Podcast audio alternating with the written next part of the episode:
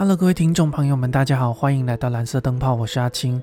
今天我们要来讲《o j a m a m i k s a 从中文的翻译，它有点像是走错路的意思。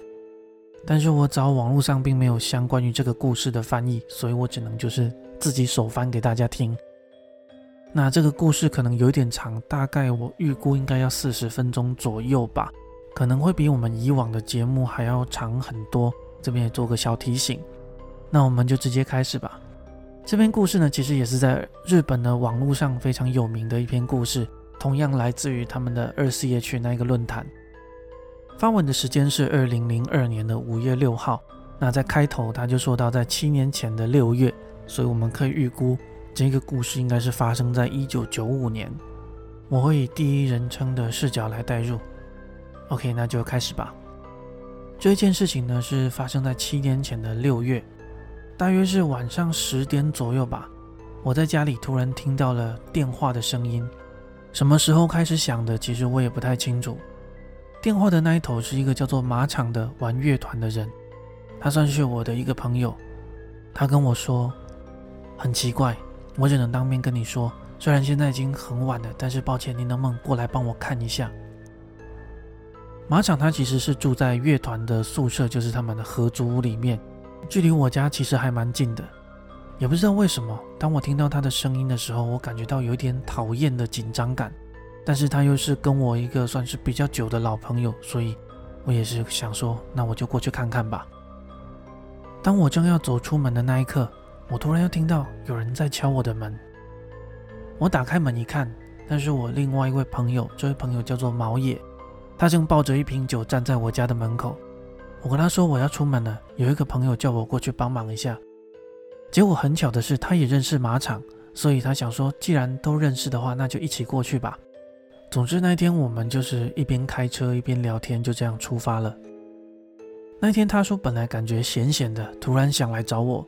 那毛也是一个感觉很敏锐的人，所以他一看到我的脸，他的脑袋就闪过一种好像有什么事情要发生了的感觉。其实我们两个都知道，马场这一个人他有一点点神经质，很容易有一点风吹草动就疑神疑鬼的。但是我们又感觉这一次跟以往不太一样。大概在我们开了三十分钟左右的车之后，毛也是突然哇的大叫了一声。我问他怎么了，他说他刚刚看到一个大概有五十公尺高的巨人，是一个人王像，用着一个不要过来的姿势站在前面。当时毛野其实对佛教并没有什么概念，但是我们在之后比对了很多照片，发现他所描述的那一个巨人跟佛教的不动明王很像。因为我们是第一次去马场家，所以他到了距离他家最近的车站来接我们。我们接上马场之后，在车子里问到说：“到底发生了什么事呢？”他说道：“我以为我选的这间房子格局好又很便宜啊。”但是总是会发生奇怪的事情。总之，你们过来看一下，给我一点意见好不好？反正我们就继续到了马场家，在我们眼前看到的是一条公路通了进去，三面的树林包围着大约十栋的独栋建筑，他们家就是其中一栋，坐落在最路边的拐角处。我下车的时候，习惯性用相机对着房子按了一下快门。当时是一个正值梅雨的季节。晚上很湿很热，我站在他们家前面，第一个感觉就是这件事会很麻烦。我们具体描述一下他们家几个很特别的点。第一个，他们家所有的杂草都是向外生长的。院子的西南角处有三棵跟二楼等高的树，这三棵当中向南的那一棵是枯死的。周围的建筑应该都是同一个时期建的。但是只有这一栋的外观损伤特别严重。我注意到附近的邻居透过他们家的窗户往这边看过来，好像有些在意的样子。这时候马场说道：“虽然里面环境不太好，但是先进来坐一下吧。”当我们踏进门的那一刻，毛野马上就开口说道：“哇，好臭啊！这到底是什么味道呢？”我也马上开口问说：“你们是有养猫吗？”马场就说道：“虽然我们没有养，但是附近有几只猫呢。果然，这个味道怎么扫都还是除不掉。”我们进到玄关看进去，左边有一个楼梯，入口往前是一条直直的长廊。走到最底端的话，右转是餐厅，左转是浴室。我们进去之后，右边就是一间很大的乐团练习室。走进去，我突然感觉到好像有一点凉，不对，应该是有一点点冷意。我问了一下，是不是有开空调，还是有开窗户？但是回答都是没有。他说到这个房间是一楼最大的一间房间。就在乐团的女经理去泡茶的时候，我们就开始聊天了。从我们的对话里面，我们可以整理出几个重点。第一个，当有人在一楼睡觉的时候，就会做噩梦。第二个，当大家都在二楼的时候，一楼会传出有人说话的声音。第三个，楼梯会不时传出脚步声，但是却没有人上去或下来。搬来的时候。在橱柜里面有一套高尔夫球球具，再来就是大家好像都不怎么喜欢去厨房的样子。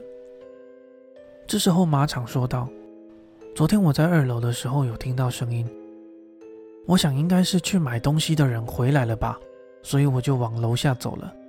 结果到了玄关就看到门居然是开着的，而且没有人在。仔细找了一下，发现附近的猫跑进来了。”那很难抓出去。我刚刚一抓住它的时候，它就很剧烈的挣扎。你看这些抓伤都是它的，所以我就把窗户打开之后，一直追着它跑。但是那只猫又无视了我开的那扇窗。当它跑向玄关，我想说哦，终于把它赶出去的时候，它就刚好在玄关的地方又突然改变方向折了回来，从我的脚下穿过去，跑向二楼，从二楼的窗户逃了出去。他的动作真的太奇怪了，好像前面有什么很危险的东西一样，又突然反跑了回来，感觉有什么东西比被我追还要恐怖的样子。听着这些话的毛野突然就说道：“感觉那只猫被什么东西给控制了。”我在他们对话的时候能感觉到有一些东西在走廊来回穿梭。这个时候我也讲到，我有感觉你们家平常应该有一些猫在游荡，而且那些猫应该不是活着的。毛野的看法跟我一样，他说他也能感觉到走廊有一些影子在来回的穿梭，但是这时我们都有预感，这些猫并不是造成这些现象的主要原因。我开口问道：“这个本体应该不是猫吧？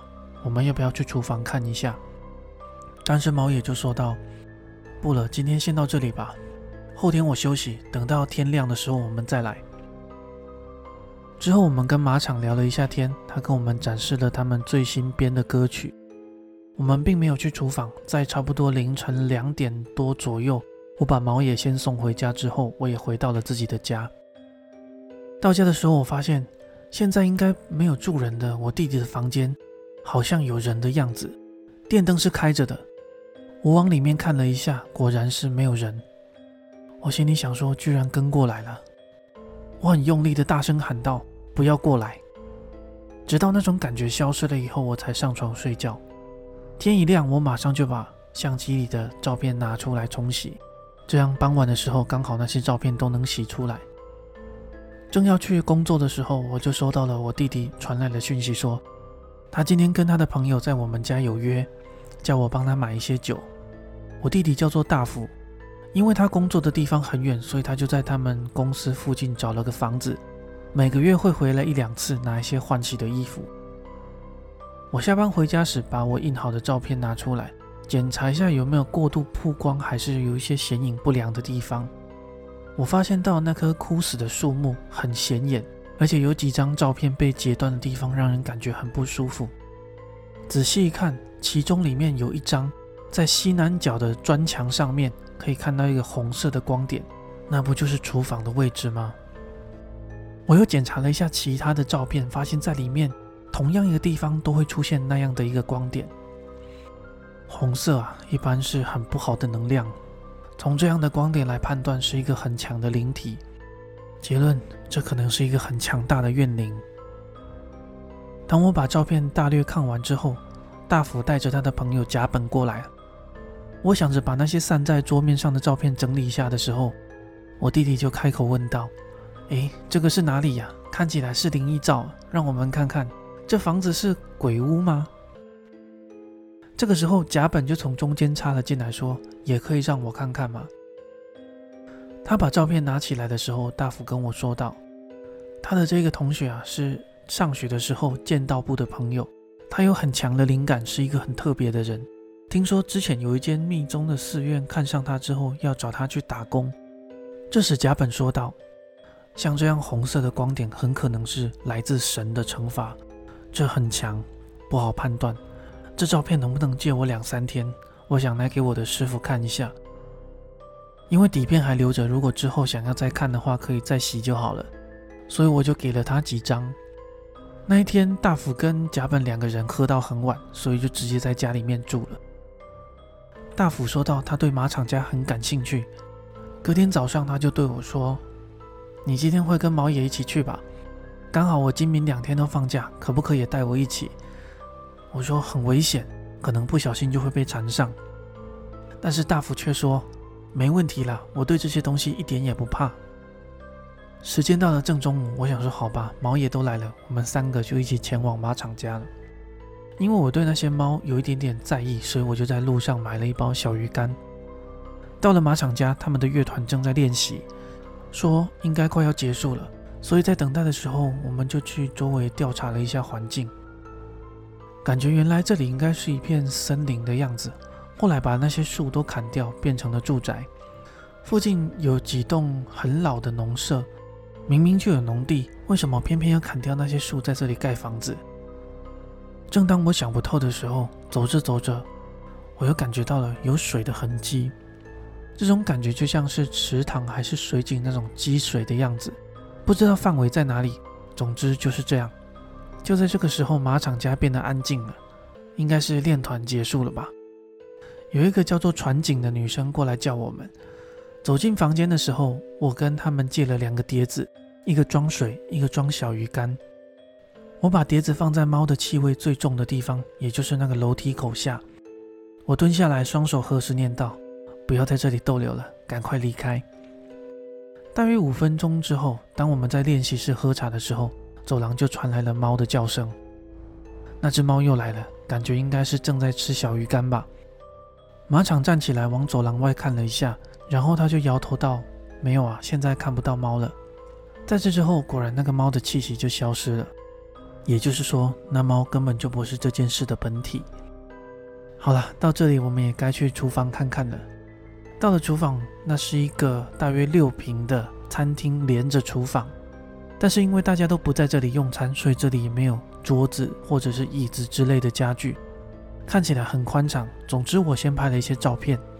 这个时候，我突然注意到，在角落的柱子上贴着一张快要剥落的纸片，有一点破损，黄色，看起来就很旧。不止这样，在这个房间的四个角落也都发现了同样的东西。这应该是用符咒封着什么吧，但是破了。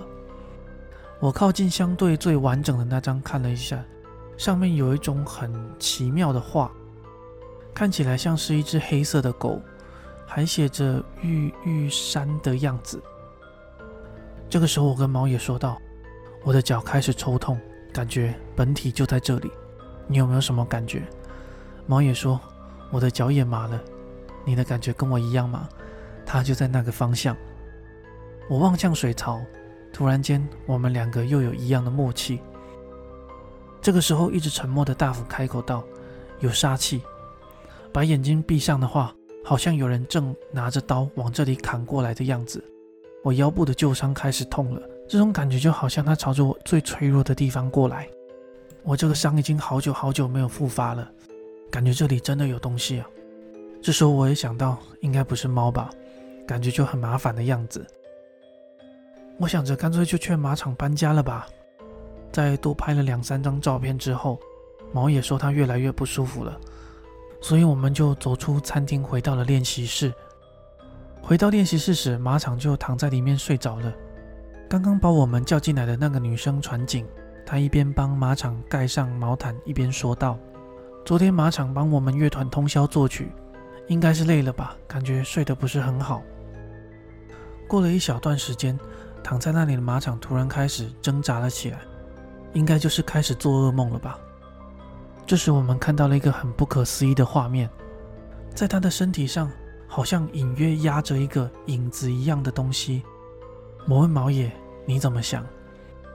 他说：“这个是不是被鬼压床了？感觉他被压住了。”毛野的直觉向来都很准，所以我很相信他。他说道：“平常的马场是一个意念很强的人，但是如果人疲劳的时候，也会变得很弱，这时候就很容易被附身。”船警这个时候拍了拍他的肩膀，说道：“把他叫醒吧。”但是他还是没有醒来。我马上阻止船警，我说：“等一下吧，如果意念飞走就不好了，可能会回不来。现在就不要强行叫醒他。”这时毛野突然说道：“有什么东西在动？”他马上把手伸到马场的背上，接近三十公分的地方。突然间一阵力量，他又把手缩了回去，催促我说：“他被弹开了。”让我跟他一起再试一次。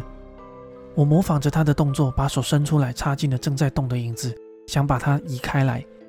这种感觉很凉，像是把手伸进冰箱一样。但是就算这样，那个影子还是一动也不动。我突然感觉到很不妙，我们好像也被影响了。我说：“是不是很冷啊？”不知道什么时候，他也露出了很严肃的表情，跟我说：“感觉他就在这了，而且他缠得很紧。”因为那个影子一点退散的迹象都没有，所以这时我就试着对他画出了九字真言，果然好像有效了。那个气息慢慢慢慢的消失，不对，可能也只是暂时退去。这个时候马场慢慢的醒过来，他对我们说：“感觉好累哦，我好像被鬼压床了。我有感觉到你们一直在叫我，但是我就是没办法跑出那个梦境。这个梦我已经梦到第四次了，完全一模一样。”在二楼的时候都没事，但是每次在这里睡着的时候，我就会梦到。这时马场就开始跟我描述了他的梦。总结就是，当他开始注意到的时候，他就坐在一个很大的榻榻米的房间里面。这间房间大概有十五平这么大，没有电灯，很老旧，就像是时代剧里面的那一种。又过了一下子，房间里出现了一个小女孩，大概五六岁左右。长得很可爱，穿着红色的长袖和服，感觉像是七五三姐要去神社参拜的小孩。头发是盘起来的，如果是用一部时代剧去看的话，她就是那种武士家小女孩的角色。那小孩对我说：“来玩吧，一起玩呢。”他不断向我发出邀请，而这个时候我总有一种不安的预感，想说绝对不能动。如果动了，可能就回不去了的感觉。这个时候，那个小女孩还是不断的说道：“来陪我玩吧，来玩啊！”我好像被她引诱了一样，我想说就一下下，我就出去一下下。这个时候，小女孩好像就猜到了我的想法一样，她微笑着想要把一颗皮球递给我。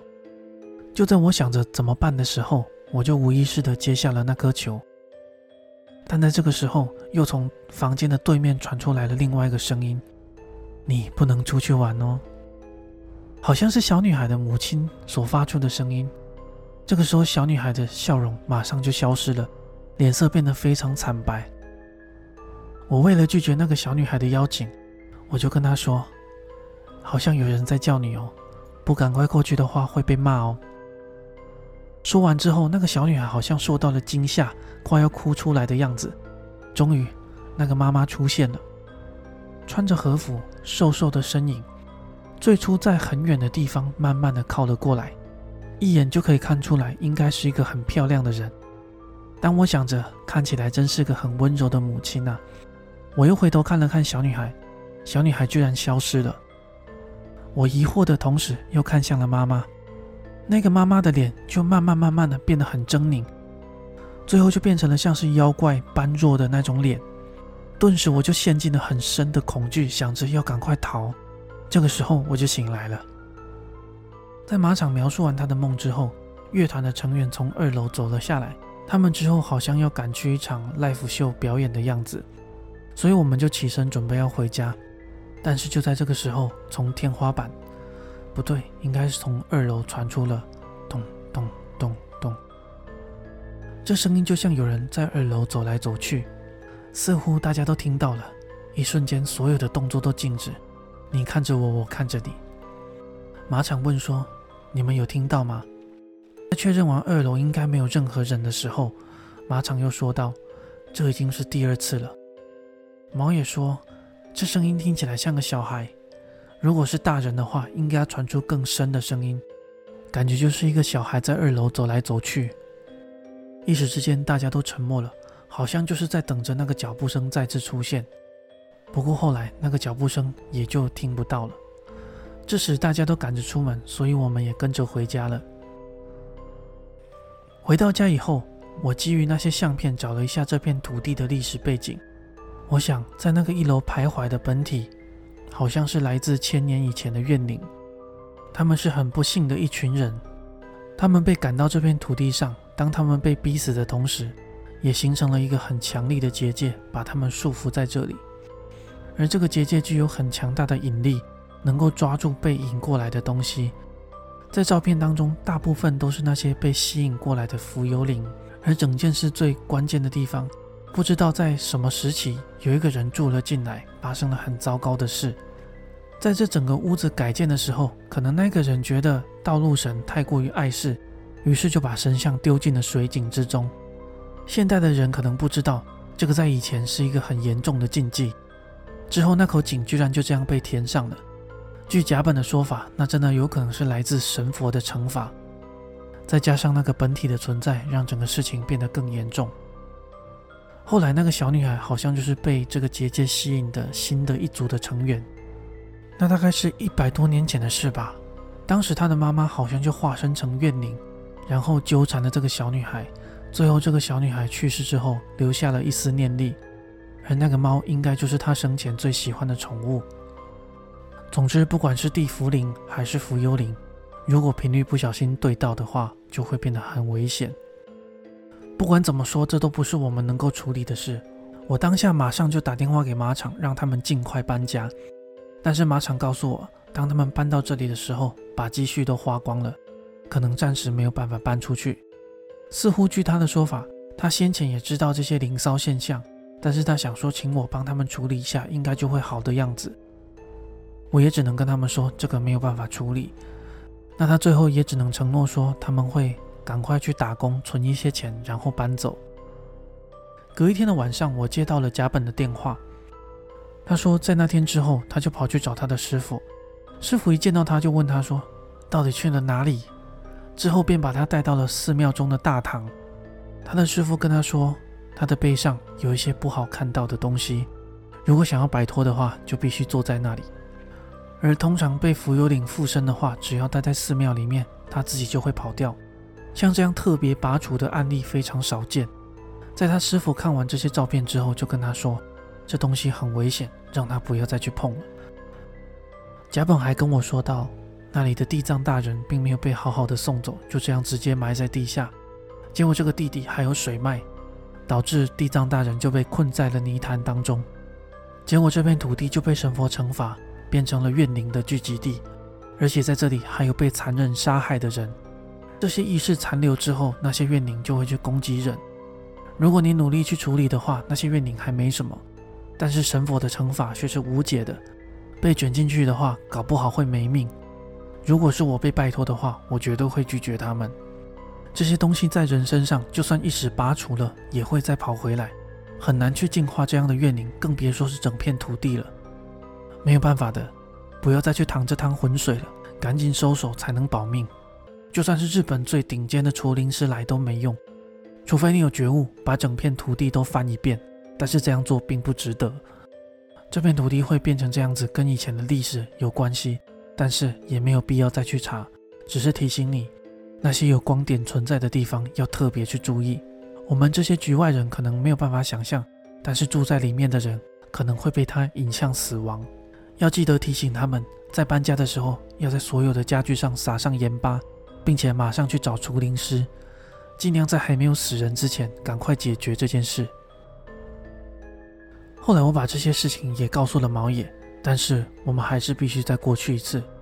要说为什么的话，其实又出现了其他的问题，所以我们一个礼拜之后必须再过去一趟。一开始出现问题最频繁的地方是我弟弟的房间，里面应该不会有人，但是就是时常会传出一些说话的声音。感觉像是跟这件事情有关的浮幽灵。电灯会自己打开，当我大声的念道“回去”，这样的气息就会消失。我尝试着想念了一些佛经，但是总是会出现一些很不妙的气息，全身起鸡皮疙瘩，已经好几次了。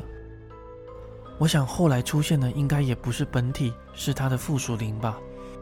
虽然这样的附属灵我应该还能够解决，但我没有这么做，我怕这样子会再引起本体的注意，这样会非常的危险。这件事也波及到毛野，产生了一些不好的影响。当他下班劳累的时候，就会感觉到自己就坐在榻榻米上，一股很讨厌的气息围绕在身边，就像是马场梦中出现的那个榻榻米。毛野这时就不禁的开始想象那个少女会出现，又跟着那个可怕的妈妈也会出现。然而这样的情况并没有发生。当他开始想着这应该是个梦吧，这时从坐垫的另外一方传来了接近的脚步声，像是般若一样的脸孔出现在他的脑海中，令他产生一种难以描述的恐惧感。但这个时候出现的并不是那个母亲，这时毛野才突然明白到，这个。不会就是本体吧？当他不小心看到，也不小心知道了，那个本体就在不断的接近当中，他就开始念着神啊佛啊，不断的请求帮助。就在那个本体快要碰到他的时候，祷告生效了，他也就从那一个状态中醒了过来。在那之后，毛野马上就联络我，问我怎么想。在他对于本体的描述，比我想象中的还要真实，只是我也不知道该怎么描述。我对他说。这一定是本体了。毛爷爷向我问道：“这是上次砍向我们的那一个吗？真的假的？”一时之间，我们都陷入沉默。但比较幸运的是，这样的梦他也只做了一次。而我的身体也出现了一些影响，有时候肩膀会很重，指尖会发麻，应该是那一个浮游灵的影响吧。当他想要附身我的时候，其实我是可以摆脱他的。但是他每次都挑在我工作之后很劳累的时候，就这样压了上来。像这样的浮游领比较弱，很容易摆脱。但是就算这样，在驱散他们之前还是很不舒服，因为他们让我的情绪变得很敏感，渐渐的身体也变得很不好。之前我从来没遇过鬼压床，但是最近也出现了两三次。我的弟弟大福，他的旧伤也复发了，距离上次发作听说已经是十年前。也不知道是不是那些东西造成的，但他们往往会针对你的弱点，这也是他们最常用的手段。我让他趴着检查腰部的时候，我发现他也被附身了。帮他驱散之后，虽然伤势正在慢慢恢复，但是每过几天就要驱散一次，不然他的伤痛就会反复的发作。总之，在大家处理完跟这片土地的因缘之前，那些不好的影响还是会持续着。大福这时也终于意识到他自己太过于自信，之后也收敛了很多。再来又回到了毛野，虽然他有恐惧感，但似乎他受到的影响是最轻的，也就是有一点肩痛跟鼻塞。就在上次去完马场家的一周之后，我们又聚在一起，毛野就借住在我家，大福也把甲本叫了过来。结论就是，如果想要摆脱这些不好的影响，就必须绝对干净的切除这个因缘。但是就在我们下定决心不要再参与这件事情的时候，我的电话又响了。电话的那一端是马场，他说状况好像变得更糟了，家里的状况很不稳，感觉乐团就要被迫解散了。当然，我本来是很想要拒绝的，但是马场一再的拜托，就是拒绝不了。看来应该是摆脱不了了。我跟毛爷两个人出门。把大福跟甲本留在家里，以防止突然发生什么状况。出发的时候，甲本突然警告我说：“你们等一下可能会遇到一个东西，这个东西非常非常危险。现在我也不能跟你说是什么，我怕你们等一下看到了会不小心搞错。总之要小心，在你不知道的情况下，只要你看到它的时候，你就能明白，那是个不会移动的东西。对了，我把这个借给你，这是一个很强力的护身符。”其实我也不太懂他到底要表达什么意思，但是毛爷就把借来的护身符挂在身上，我也去洗了澡，提振一下精神。就在晚上九点多的时候，我开车出发了。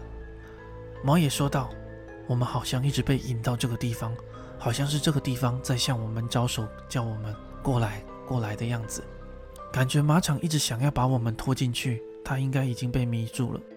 这一次我们过去很凶险，一定要谨慎应对。总之这一路上我们要特别小心。听完这些话之后，我就很集中精神的在开车。